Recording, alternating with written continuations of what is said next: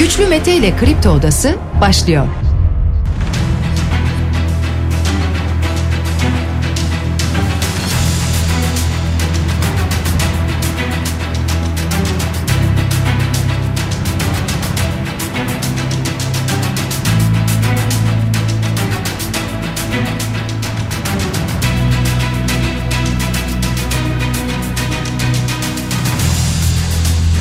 7 Mart Salı sabahından Kafa Radyo'dan Kripto Odası'ndan tüm Türkiye'ye yurt dışında bizi dinleyen dinleyicilerimize günaydın. Hepinize sağlıklı ve güzel bir gün dileyerek her sabah olduğu gibi programımıza başlıyoruz. Bugün de Kripto Odası'nda saat 10'a dek sizlerle birlikte olacağız.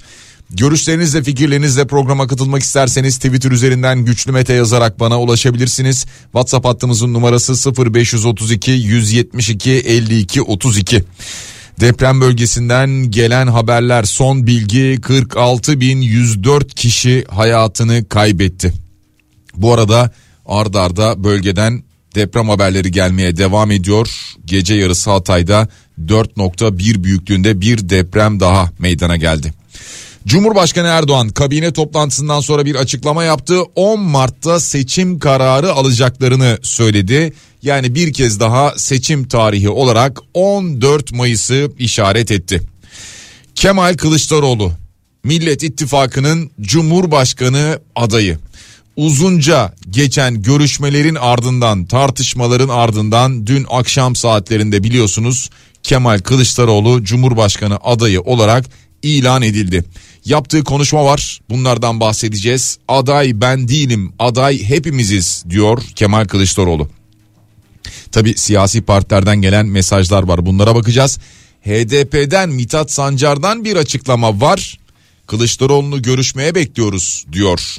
İstiyoruz ki bu iş ilk turda bitsin diye bir açıklama yapıyor HDP sevgili dinleyiciler.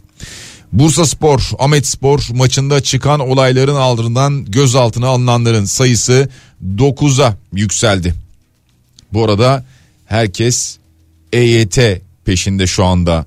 EYT düzenlemesinden yararlanmak isteyenler sürekli E-Devlet'e giriyorlar ya da SGK önünde kuyruklar oluşturuyorlar. Buralardan gelen haberler var. Suudi Arabistan'dan Türkiye'ye 5 milyar dolar geliyor sevgili dinleyiciler. Ekonomiyle ilgili bir bölümde açacağız. Bunlara da yer vereceğiz. Geçici işçilere kadro düzenlemesi Türkiye Büyük Millet Meclisi'ne geliyor. Bunu Çalışma ve Sosyal Güvenlik Bakanı Vedat Bilgin söyledi. Meclise bu çalışmanın sevk edileceğini duyurdu. Yani geçici işçilere kadro herhalde bu süreç içerisinde çıkacak gibi görünüyor. Dün programda İskenderun'da deniz seviyesi yükseldi. Acaba depremle mi alakalı yoksa değil mi uzmanlar bunu belirtir diyorduk ki uzmanlar dediler ki depremle ilgili değil Lodos fırtınasıyla alakalı. Yine dün programda konuştuğumuz bir başka konu vardı. Biliyorsunuz Amerika'nın Genel Kurmay Başkanı Suriye'nin kuzey doğusuna ziyarette bulunmuştu. PKK, PYD ziyareti vardı.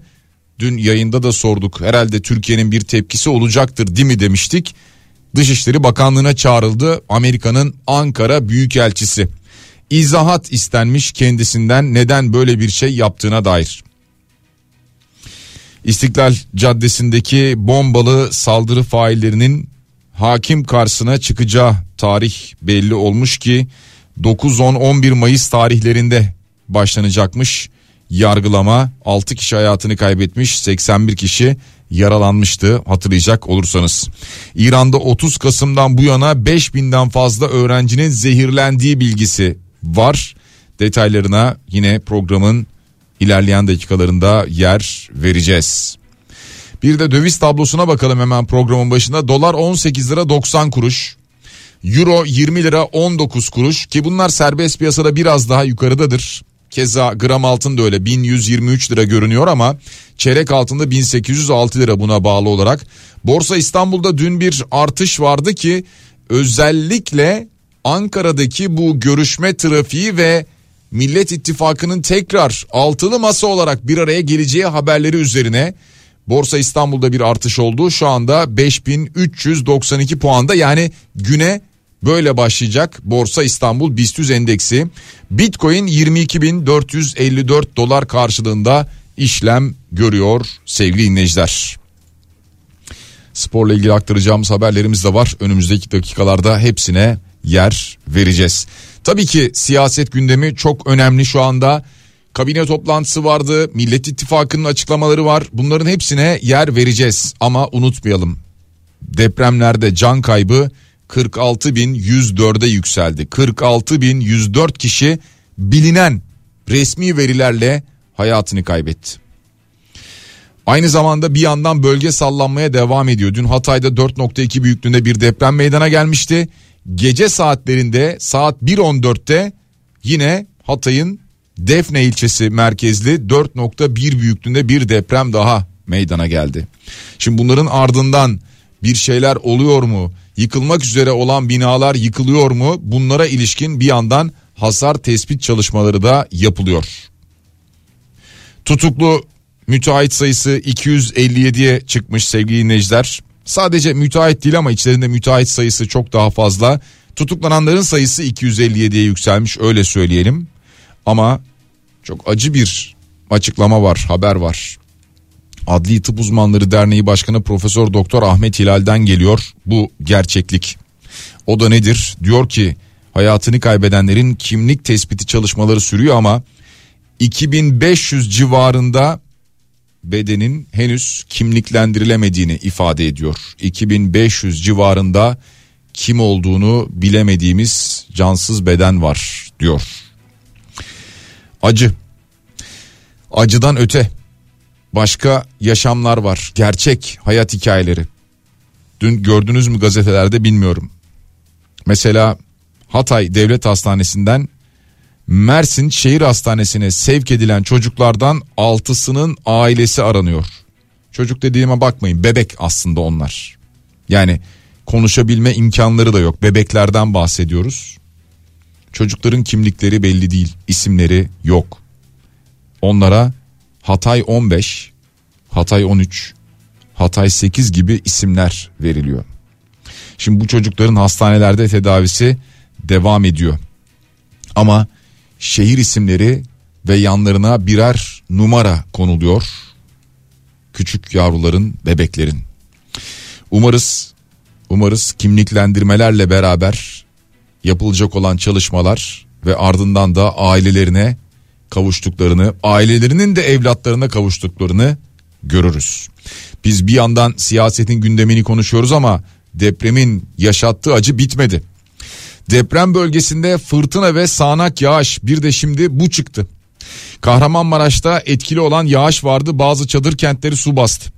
Benzer şekilde Hatay'da da fırtına ve sağanak yağış vardı o da hayatı olumsuz etkiledi. Kaldı ki Hatay, Osmaniye ve Adana'da sağanak yağışların devam edeceği bilgisi var sevgili dinleyiciler. E, dünden bu yana o bölgeden yapılan röportajları televizyonlarda izliyor musunuz bilmiyorum. Diyorlar ki orada yaşayanlar şu anda çadırların içinde suyun içinde yatıyoruz.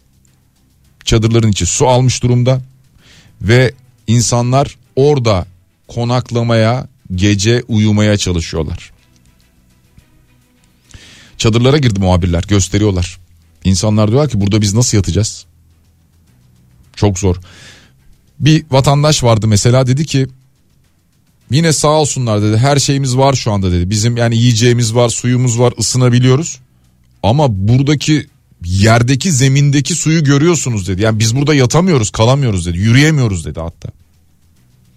Şu anda da böyle bir problemle karşı karşıya orada bulunanlar. Biz her ne kadar siyaseti konuşuyor olsak da bu acı gerçeği unutmadan bununla başlıyoruz yayınımıza.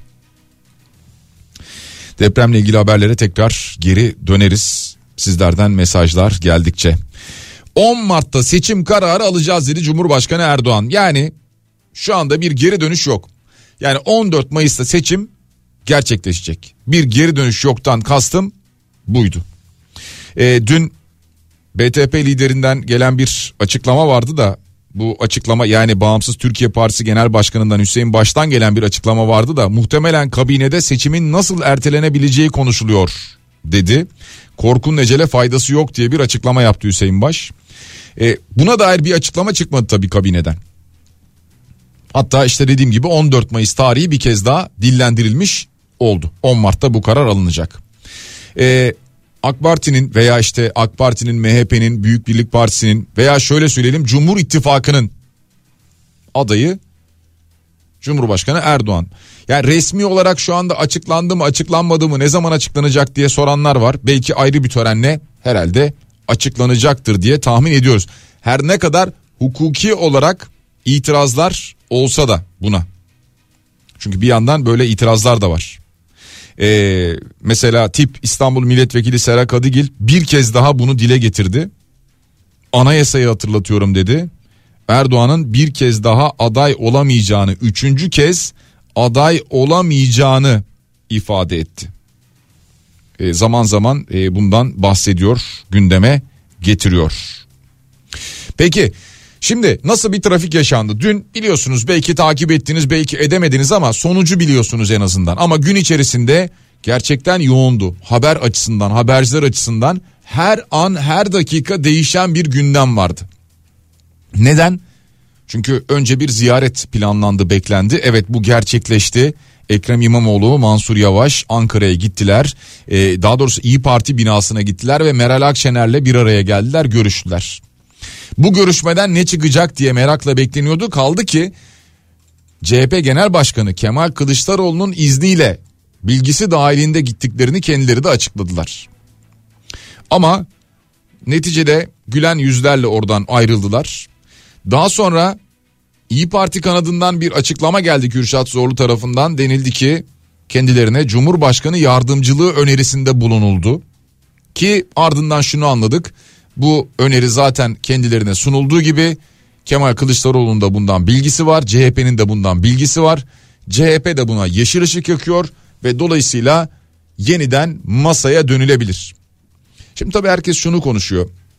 Neden acaba bu birkaç günlük süreç içerisinde yani işte cumadan cuma, cumartesi, pazar kendi içinizde bunu konuşmadınız da yani öyle ya işte itiraz ettik o aday olsun bu aday olmasın vesaire falan bunları kendi içinizde neden tartışmadınız da ille iş buraya geldi. Netice sadece bu muydu? Yani Mansur Yavaş Ekrem İmamoğlu Cumhurbaşkanı yardımcısı olsun.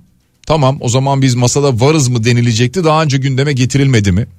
Neyse netice itibariyle e, 6 siyasi partinin zaten bir arada durması çok kolay bir şey değil ama uzunca bir süredir ellerinden geldiğince nezaket ölçüleri çerçevesinde bunu 6 lider de yapıyordu. Sadece son Cuma günü Meral Akşener'in çıkışı herkes tarafından yadırganmıştı. Olabilir masadan ayrılmak isteyebilir ee, bu e, adayla ilgili bir sorun yaşamış olabilir bir dayatma hissetmiş olabilir bunların hepsi olabilir.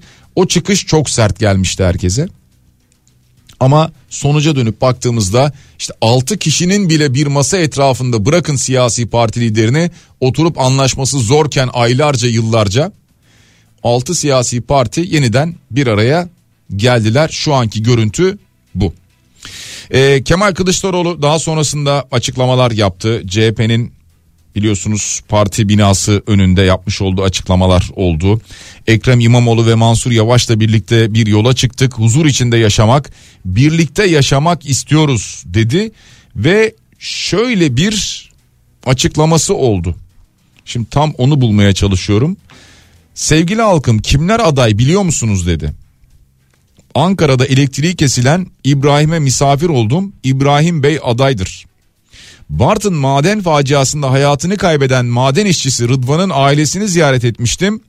Rahmetli Rıdvan'ın oğlu Emrullah adaydır. Şanlıurfa'da evladı için nöbet tutan Emine Şen Yaşar'a sarıldım. Emine Hanım adaydır. 8 Şubat'ta Hatay Samandağ'da içeride annem, abim ve babam var. Ses veriyorlar. Termal kamerada ısı da var ama girecek ekipman yok diye bize feryat eden gencimiz aday. Tüm depremzedelerimiz aday. Ekmeğini çöpten çıkartan, ekmek teknesi gasp edilen kağıt toplayıcıların deposuna gittim. Çaylarını içtim. İşte oradaki Baver Bey aday. Süt veren ineğimi kestirip kredi ödüyorum diye feryadını dinlediğim çiftçi Meliha Hanım aday. 28 Şubat sürecinde öğretmenlik mesleğinden atılan Sultan Kara ve ailesine gittim. Onları dinledim. Sultan Hanım da aday. Ergenekon kumpasıyla canına kastettikleri Kuddisi Okkır'ın evine gittim. Beni metanetle karşılayan Sabriye Okkır Hanım da aday. Torbacılara öldürttükleri Sinan Ateş'in eşi Ayşe Hanım da aday. 73 yaşında Kaz Dağları'nı savunan Hanife Hanım teyze aday. KPSS'de derece yapmasına rağmen atanamayan Salih Can'ı dinlemiştim. Salih Can da aday. Gezi Parkı davasında haksız yere hapis yatan şehir plancı Tayfun'un kızı biricik evladımız Vera'mız da aday. Aday sadece ben değilim 84 milyon aday diyor Kemal Kılıçdaroğlu yapmış olduğu açıklamada. Şimdi bu protokol metnine baktığımızda karşımıza çıkan en önemli başlıklardan bir tanesi de genel başkanların yani eğer Millet İttifakı seçilirse Cumhurbaşkanı Kemal Kılıçdaroğlu olacak. Diğer siyasi partilerin yani o 5 siyasi partinin genel başkanları da Cumhurbaşkanı yardımcısı olacak. Şimdi önemli başlıklardan bir tanesi bu. Bir diğeri de zaten bu sorunu çözen başlıktan bahsediyoruz. İstanbul ve Ankara Büyükşehir Belediye Başkanları Sayın Cumhurbaşkanı'nın uygun gördüğü zamanda ve tanımlanmış görevlerle Cumhurbaşkanı yardımcısı olarak atanacaklardır. Maddesi 12. madde. Yani bu noktada uygun görülen zaman deniyor. Uygun görülen zaman denmesinin sebebi ne? Şimdi diyelim ki seçim yapıldı ve Kemal Kılıçdaroğlu Cumhurbaşkanı seçildi. Hemen yapabilir mi bunu? Bunu yapabilmesi için yasal bir düzenlemeye, anayasal bir düzenlemeye ihtiyaç olabilir mi? Olursa bunun için uygun zaman. Olmazsa şimdi İstanbul ve Ankara Büyükşehir Belediyesi'ni kaybetmemek için CHP adına yeni seçimi beklemek yani 2024'ü bekleyip o seçimler öncesinde veya o sırada veya sonrasında Cumhurbaşkanı yardımcılığı görevini vermek. Bunların hepsi masada olacak, konuşulacak. Ekrem İmamoğlu şöyle bir paylaşım yaptı. İnanıyoruz ki genel başkanımız öncülüğünde Millet İttifakı olarak ülkemizin her bir ferdinin çoktan beri hak ettiği aydınlık yarınlara en kısa sürede ulaşacağız diyor. Mansur Yavaş ise birlikte rahmet vardır, bereket vardır. Sayın genel başkanlarımıza teveccühleri için teşekkür ederiz. Türkiye'nin ikinci yüzyılına hep birlikte umutla ve mutlulukla yürüyoruz diye bir açıklama yaptı. Yine parlamenter sisteme vurgu yapılıyor sevgili dinleyiciler aynı zamanda zaten en baştan beri en çok konuşulan konulardan bir tanesi buydu. Güçlendirilmiş parlamenter sisteme geçişle ilgili bir başlık da yine burada yer alıyor. Tabii ki meclis yapısının mümkün kıldığı en kısa sürede tamamlanacak ve yürürlüğe girecek deniyor. E öyle ya yani sadece Cumhurbaşkanı seçimi değil burada meclisin de bir yapısı oluşacak siyasi partilere göre. Bakanlıkların dağılımı Millet İttifakı'nı oluşturan siyasi partilerin milletvekili genel seçiminde çıkardığı milletvekili sayısına göre belirlenecek. Yani hangi parti ne kadar çıkarırsa o oranda bakanlık dağılımı yapılacak. İttifak partilerinin her biri kabinede en az bir bakanla temsil edilecek ama. Bakanlıklara paralel kurulmuş Cumhurbaşkanlığı bünyesindeki politika kurulları ve ofisler lağvedilecektir diyor. Bakanlıklara paralel kurulmuş olan Cumhurbaşkanlığı politika kurulları ve ofisleri lağvedilecek diyor. Dördüncü madde içerisinde bu yazıyor sevgili dinleyiciler. Geçiş sürecinde Cumhurbaşkanı yürütme yetkisini ve görevini katılımcılık anlayışı, istişare ve uzlaşı esaslarına göre kullanacaktır diyor aynı zamanda.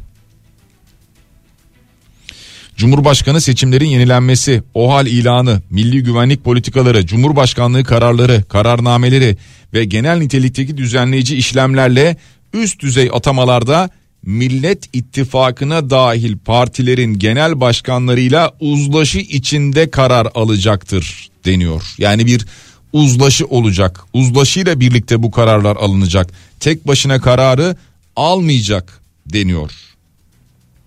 Yine güçlendirilmiş parlamenter sisteme geçiş sürecinin tamamlanması ile birlikte mevcut Cumhurbaşkanının varsa siyasi parti üyeliği sona erecektir. Parlamenter sisteme geçince Cumhurbaşkanının siyasi parti üyeliği olmayacak deniyor. Net bir şekilde bunu da anlıyoruz buradan. Toplamda 12 maddelik bir protokol bu protokol imzalandı sevgili dinleyiciler. Bunun ardından Meral Akşener'den bir açıklama geldi. Milletimizin iradesiyle tarih yazacağız dedi. Meral Akşener bu e, açıklamalar sırasında Saadet Partisi önündeki açıklamalar sırasında bir hayli gergindi. Sıkıntılı bir yüz ifadesi vardı. E, sosyal medyada da bu konu çok sıkça konuşuldu. Olabilir yani böyle gerginlikler, e, rahatsızlıklar, gergin anlar, yorgun anlar, stresli anlar olabilir insanların hayatında. E, yani dün o biraz yüzüne de yansımıştı evet. E, ama dediğim gibi yani e, neticede hepimiz insanız. Herkesin hayatında bu tip şeyler olabilir. E, bir de içeriden gelen çeşitli baskılar vardır, farklı görüşler vardır. Bunların da hepsini değerlendirmek lazım. Ali Babacan seçim gecesi tarihi başarıya imzamızı atacağız diye bir açıklama yaptı. Sevgili dinleyiciler birleşe birleşe kazanacağız dedi vatandaşlarımızın söylediği gibi. Şimdi e, diğer yani şu anda Millet İttifakı tamam e, Cumhur İttifakı'nı biliyoruz. E, geride kalan diğer siyasi partilere baktığımızda HDP lideri Mithat Sancar'dan bir açıklama var sevgili dinleyiciler. Diyor ki bu sürecin sonunda aday çıkarır mıyız çıkarmaz mıyız? Tabii ki kurullarımız ve ittifak güçlerimizle yapacağımız görüşmelerde karara bağlanacaktır. Sayın Kılıçdaroğlu'nun adaylığı hayırlı olsun diyeyim ve ekleyeyim. Kendisini bizlerle görüşmeye bekliyoruz diyor. Böyle bir açıklama yapıyor. Eğer muhalefet ortak aday belirleyebilirse o ortak adayla bizimle yapacağı açık doğrudan görüşmeler sonucu bir ortak noktaya uzlaşmaya varılırsa biz bu adayı destekleriz demiştik diyor. Aksi takdirde seçenek bellidir kendi adayımızı çıkarız diyor. Şimdi Kemal Kılıçdaroğlu'nu görüşmeye bekledikleri ifade ediyor. Hedeflerinin demokrasi, adalet ve özgürlük olduğunu söylüyor. Bir pazarlık, bakanlık münazarası, münakaşası bizim gündemimizde değil diyor Mithat Sancar yapmış olduğu açıklamada ve halkın değişim isteğini sahipleniyoruz. HDP üstüne düşeni yapacaktır. İlk turda bitirelim diyor. HDP'nin şu anda böyle bir açıklaması var. Tabi dengeler önemli.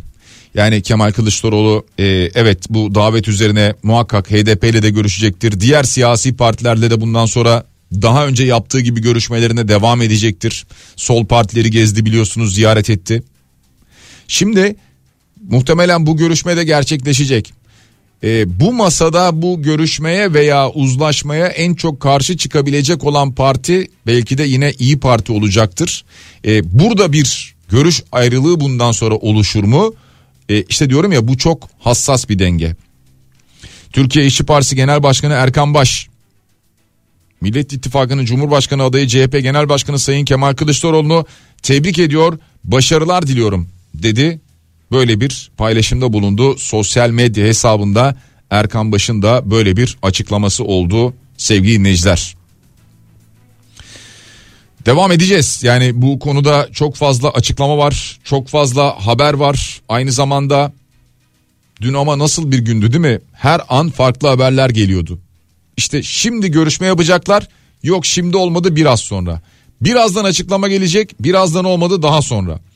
Şimdi şuraya gidecek. Hayır şimdi buraya gitmiyor. Başka yere gidecek. Yani e, o kadar ki e, anlık kararlar alınıyor. Çok belli. Yani kimileri e, iletişim eksikliği var. Partilerin içinde falan gibi şeyler söyledi ama yani o iletişim eksikliği mi ondan emin değilim. Anlık kararlar alınıyordu sanki dün. E, biraz daha böyle hissettim. Bana böyle geldi. Ee, şimdi en çok merak edilen konu İmamoğlu ve Yavaş acaba işte Cumhurbaşkanı yardımcısı olursa belediye başkanlığı yapamaz mı? Yapabilir mi yapamaz mı? Buna dair tartışmalar var. Şimdi burada tabii ki şöyle söyleyelim e, şu anki şartlarla yapamıyor gibi görünüyor. Ama ama e, hukuken bu mümkün olabilir mi? E, netice itibariyle bir değişiklik yapılırsa Evet olabilir. Ama bununla ilgili şöyle bir açıklama var. Bakın. Anayasa hukukçusu ve CHP milletvekili İbrahim Kaboğlu. Ee, diyor ki resmi olarak Cumhurbaşkanı yardımcılığı adaylığı statüsü olmadığı için seçime kadar iki belediye başkanının görevden ayrılmasına gerek yok diyor. Bir defa yani resmi olarak böyle bir evet statü yok adaylık statüsü yok o nedenle görevden ayrılmalarına gerek yok bir defa. Ama seçimden sonra Cumhurbaşkanı yardımcısı olarak atanmaları durumunda bu görevden ayrılmaları gerekir diyor. Ama yine işte bu aslında bir formül olarak sunulmuştu. Nitekim protokole girmiş. İmamoğlu ve Yavaş'ın Cumhurbaşkanı yardımcılığına geç atanmalarının bir formül olarak düşünülebileceğini söyledi. Yani işte uygun zamanda deniyor ya protokolde bu. Yani mesela işte bu seçim yapıldıktan sonra yani Mayıs'taki seçim yapıldıktan 10 ay sonra yerel seçimler var. Belki o süreç beklenecek. Veya diğer tek çözümse diyor yasal değişiklik. Hem belediye hem Cumhurbaşkanı yardımcılıklarını beraber yürütebilmek. Yasal bir değişiklik yapılabilir mi? Orada da muhtemelen meclisteki sayısal üstünlük önemli olacak gibi görünüyor. Yani şu anda en çok konuşulan konular bunlar. Ee, Cumhurbaşkanı danışmanı Ayhan Oğan'dan bir açıklama geldi. Akşener'in bu önerisiyle ilgili Cumhurbaşkanı'nın yetkilerini başkalarının kullanması anayasaya aykırıdır. Bu kadar cahillik ancak talimle mümkündür diyor. Ee, böyle bir açıklama yaptı. Şimdi Cumhurbaşkanı yardımcısı gibi bir makam yoktur diyor. Yani Cumhurbaşkanlığı hükümet sisteminde güçlü, daha güçlü Cumhurbaşkanı yardımcısı gibi bir makam yoktur diyor. Evet zaten böyle bir güçlü, daha güçlü bir makamdan falan bahsetmemişti Meral Akşener. Ee, veya şu anda altılı masanın anlattığı şey bu değil. Ee, icracı olsun yani görev yapabilen yani kenarda böyle süs gibi durmayacak görev yapabilen makamlar oluşturulsun diyor ki aslında Cumhurbaşkanlığı yardımcılığı konusunda hatırlarsanız bu anayasal düzenleme yapılırken hep şundan bahsediliyordu. Ya bu konu çok havada kaldı. Yani Cumhurbaşkanı yardımcılığı kim olacak? İşte nasıl bir görev alacak? Aynı anda başa görev yapabilir mi? Yapamaz mı? Kaç Cumhurbaşkanı yardımcısı olabilir? O dönem hatırlarsanız şu konuşuldu. Bir tane de olabilir, elli tane de olabilir. Bunlar hep konuşuldu. Hatırlarsanız. Şimdi şimdi bunlara itirazlar gelmeye başlıyor. O dönem şunlar da konuşuldu hatırlayacak olursanız. Böyle bir sistemde ola ki ola ki şu anki iktidar değil başka bir siyasi parti iktidarı olursa e, bütün güç bir anda bir kişinin elinde mi olacak? O dönem hep bunların hepsi konuşulmuştu. Şimdi yeniden tartışmaya açıldı. E, programın başında söyledik ya bu borsada mesela borsa bile bundan etkilendi. Yani yükseliş dün yüzde üçü aşmıştı. Ki e, bankacılık endeksindeki yükseliş yüzde sekiz civarında oldu dün. Hele bir de üstüne bu dedik ya Suudi Arabistan'dan 5 milyar dolar geleceğine dair haberle birlikte bir anda ortalık şenlendi diyebilir miyiz? Yani kısmen bundan bahsedebiliriz. Suudi Arabistan Kalkınma Fonu Türkiye Cumhuriyeti Merkez Bankası'na 5 milyar dolarlık mevduat yatırılması konusunda anlaşma imzalandığını duyurdu çünkü. Ama şunu söyleyelim et fiyatlarında 2 ayda %50 artış oldu. 2 ayda %50 artış. Geçtiğimiz günlerde de bunu konuştuk. Yani biz şimdi 5 milyar doları falan konuşalım ayrı konu da e, biz cebimize bakıyoruz. Dışarı çıktık mı markete gittik mi alışverişe çıktık mı pazara gittik mi bir yerde yemek yedik mi? Vay be bu nasıl bir fiyat falan dediğimizde sonra bir anda evet ya et fiyatları böyle olmuştu. Şimdi bu yemeği de burada yiyince ödenecek fiyat demek ki bu demeye başlıyoruz. Alışamadığımız rakamlar var hayatımızda. 2 ayda %50'lik bir artıştan bahsediyoruz. Şimdi satıcı da şikayetçi bu arada onu söyleyeyim. Mesela Ankara Kasaplar Odası Başkanı Fazlı Yalçın demiş ki bir yılda olması gereken artış iki ayda oldu demiş. Kasaplar yüksek et fiyatlarından dolayı şikayetçiler. Ucuza satış yapan et ve süt kurumu mağazaları önünde uzun kuyruklar oluşuyor sevgili dinleyiciler. Yani tamam işte Suudi Arabistan 5 milyar dolar oradan şu kadar para buradan bu kadar para Türkiye'nin milli geliri şu kadar arttı bu kadar uçtuk falan derken insanlar neredeyse et tüketemez hale geldi. Bir reklam aramız var. Kısa bir ara. Reklamların ardından yeniden buradayız. Kripto Odası devam ediyor sevgili dinleyiciler. Reklamların ardından sizlerle beraberiz. E, programa depremle başladık. Deprem haberleriyle başladık. Ardından siyasete geçtik. Hem kabineden gelen e, açıklamalar hem de aynı zamanda altılı masanın ittifakı ve çalışmaları bunlardan buralardan gelen açıklamalara yer verdik. Mümkün olduğunca diğer konulara da geçeceğiz şimdi ama biraz önce Bedia hatırlattı bir daha doğrusu link paylaştı benimle ee, önemli bir haberin linkini paylaştı. Başlık şu depremde biri bebek 14 hasta yoğun bakımda ölüme terk edildi tüyler ürperten görüntüler.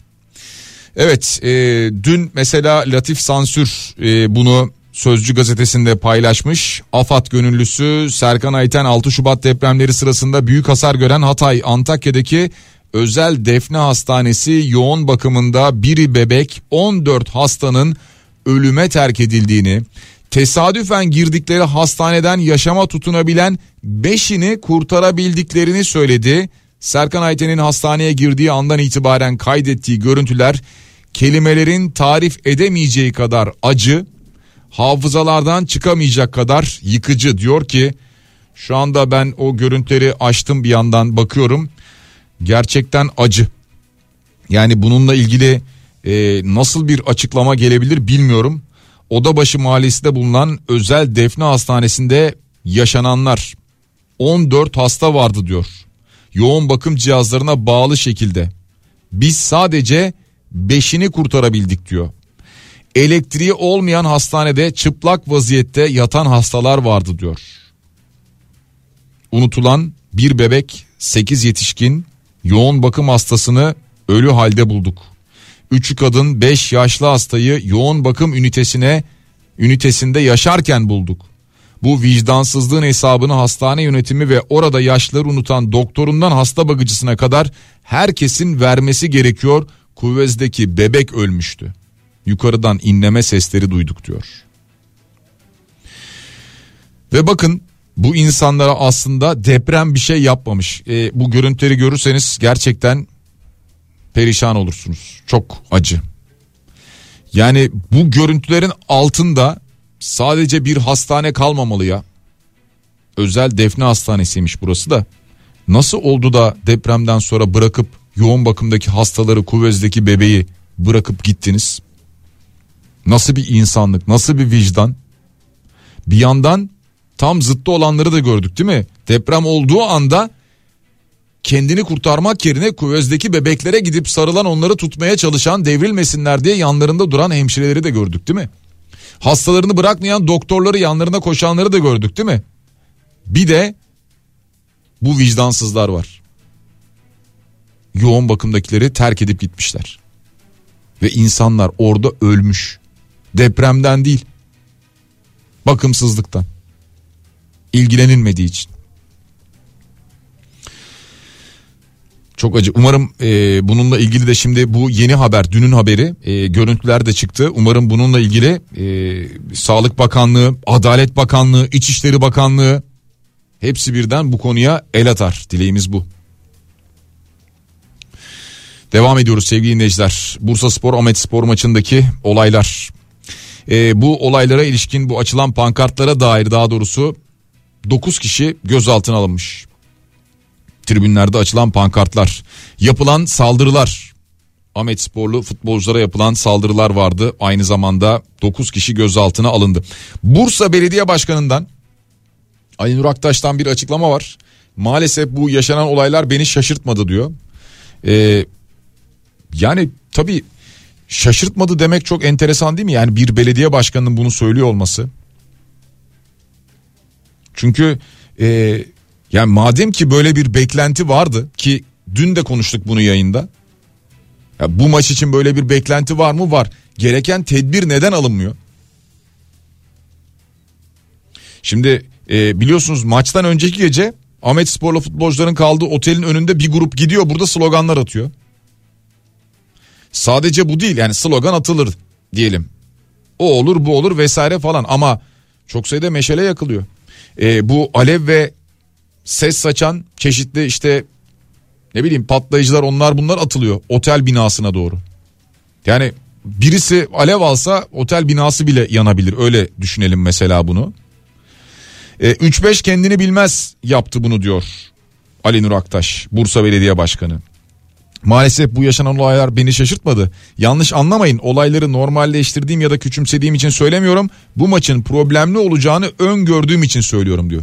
Bakın bir belediye başkanı o şehrin belediye başkanı bu olayları öngördüm diyor. Bu olayları belediye başkanı öngördü de ya emniyet öngörmemiş, valilik öngörmemiş olabilir mi?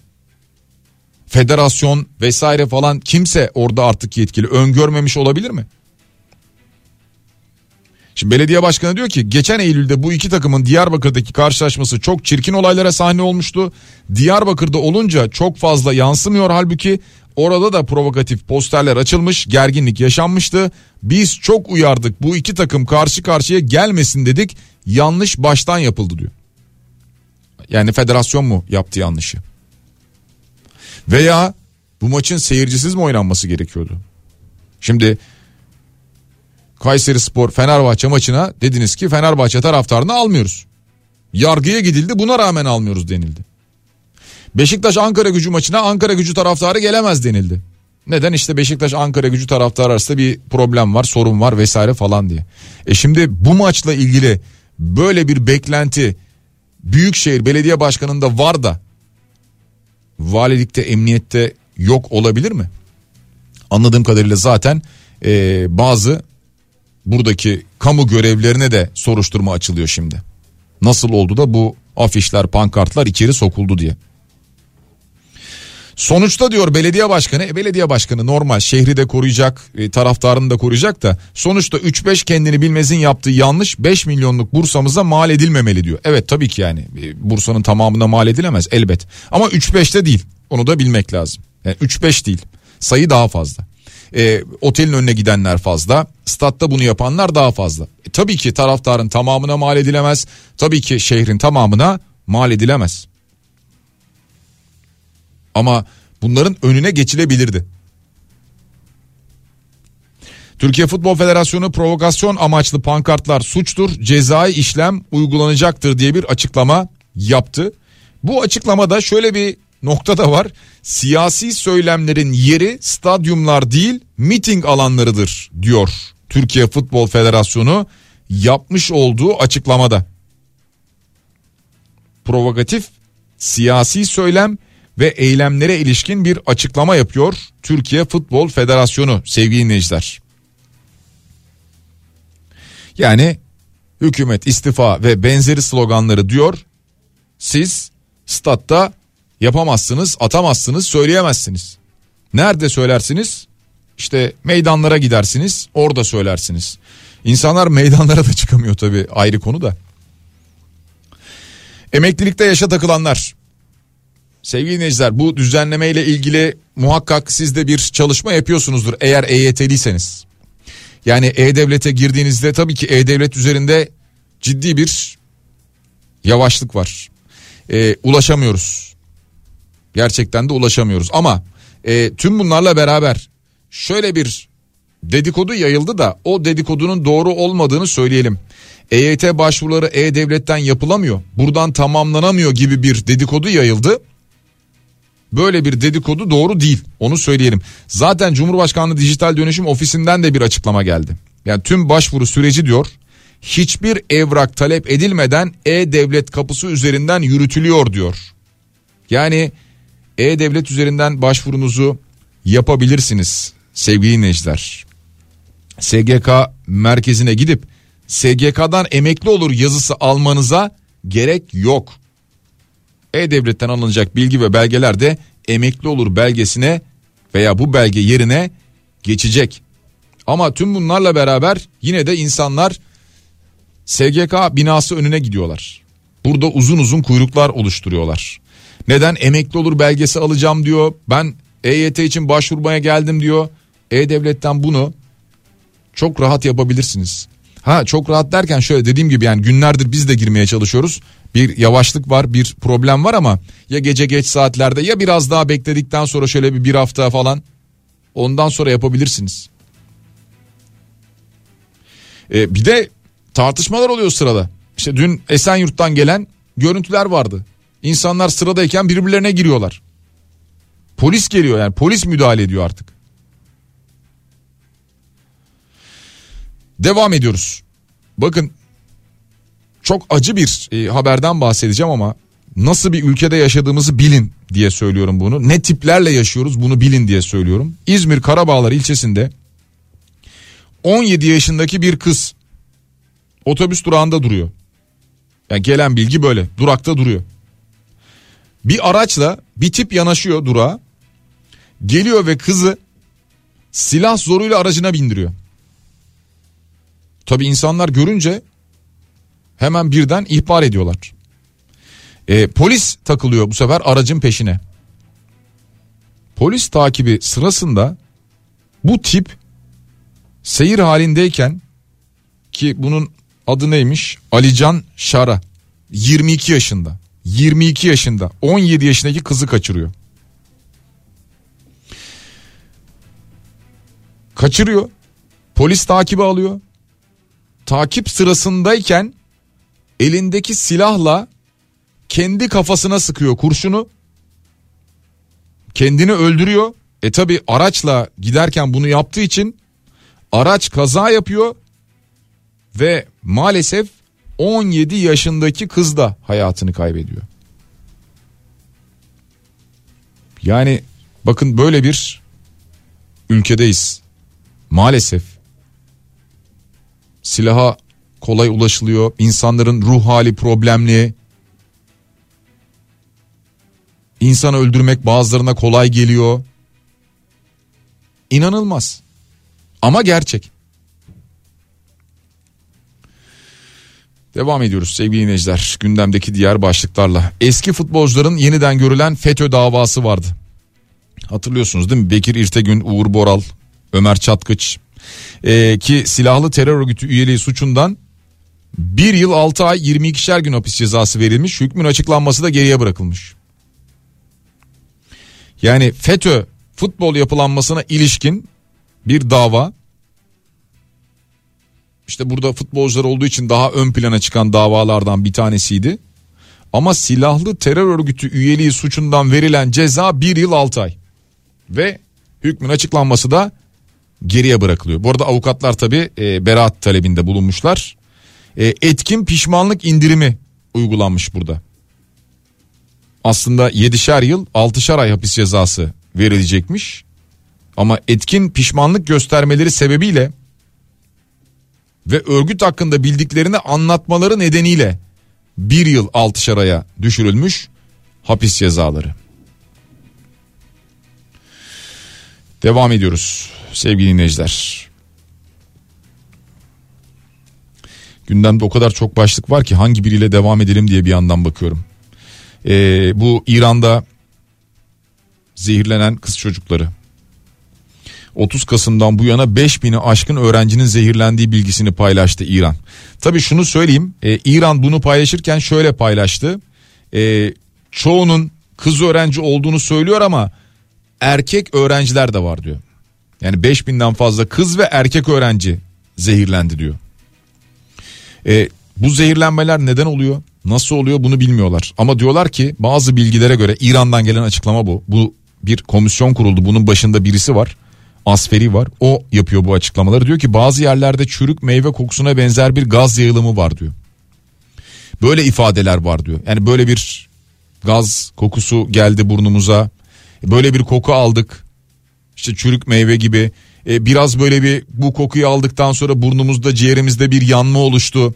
İşte mide bulanması oldu, e, kusma vesaire, solunum sıkıntısı, uzuvlarda uyuşma bunları yaşadık diyorlar.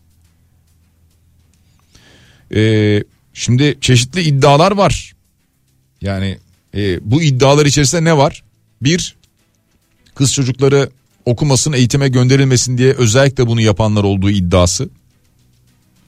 Bir diğer iddia mesela Tahran yönetimine yakın olanların iddiası. Diyorlar ki halkı yönetime karşı kışkırtmayı amaçladıkları için rejim karşıtı olanlar bunu yapıyor yaptırıyor diyorlar. Valla kim yapıyor yaptırıyor bilmiyoruz ama olan neticede İran'daki çocukları oluyor. Kız çocuklarına oluyor. Devam ediyoruz sevgili dinleyiciler. TÜİK Türkiye İstatistik Kurumu 2022 yılında toplam nüfusun %49.9'unu kadınların %50.1'ini erkeklerin oluşturduğunu açıklamış ki e, 2022 yılına ilişkin istatistikler açıklanmış. Bu istatistiklerden görüyoruz. Üniversite mezunu kadınların iş gücüne katılım oranı %67.6. Yani üniversite mezunu oluyor iş gücüne katılım oranı %67.6 aşağı yukarı şöyle söyleyebiliriz 3 kadından ikisi katılıyor gibi görünüyor ama 3 kadından biri iş gücüne katılmıyor üniversite mezunu olduğu halde buradan bu çıkıyor karşımıza. Devam ediyoruz İskenderun'da deniz seviyesi yükselmişti dün hatırlayacak olursanız ve e, bu deniz seviyesi yükselmesinden hemen önce 4.5 büyüklüğünde bir deprem olduğu için bölgede acaba bununla mı alakalıdır diye bir kafalarda soru işareti vardı. Hatırlarsanız yayında ben de uzmanlar bunu cevaplar diyordum. Nitekim uzmanlardan açıklamalar geldi.